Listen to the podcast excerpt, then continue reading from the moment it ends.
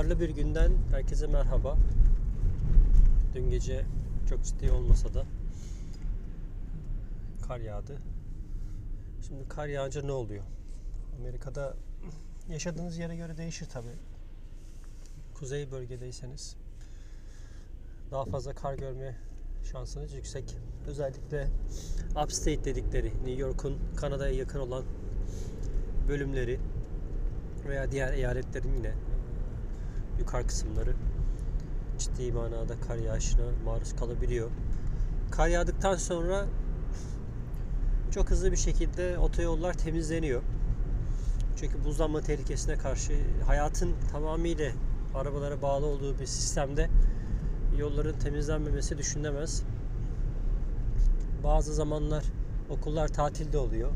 Okulların tatil olması çoğu zaman yerel okul idarelerinin kararına bağlı ama eğer ciddi kar yağışı bekleniyorsa bazen kar yağmadan önce de okulların tatil olması kararı alınabiliyor.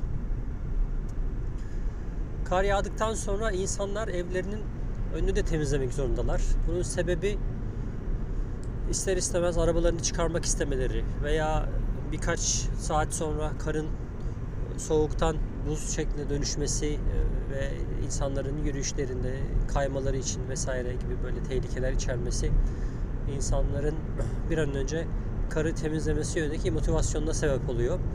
Eğer apartman veya sitelerde yaşıyorsanız e, sitelerin anlaşmalı olduğu temizlik şirketleri var. Bunlar yazın çimleri biçen, kışın karları temizlemen şirketler. Bunlar gelip hemen birkaç saat sonrasında yolları veya evinizin önünü dahi açabiliyorlar. Yaşadığınız yere bağlı.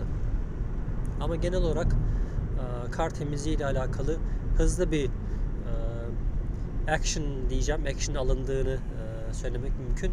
Yani hızlı bir şekilde temizleme işine girişiliyor Amerika'da genel olarak. Kar yağışındaki durum böyle.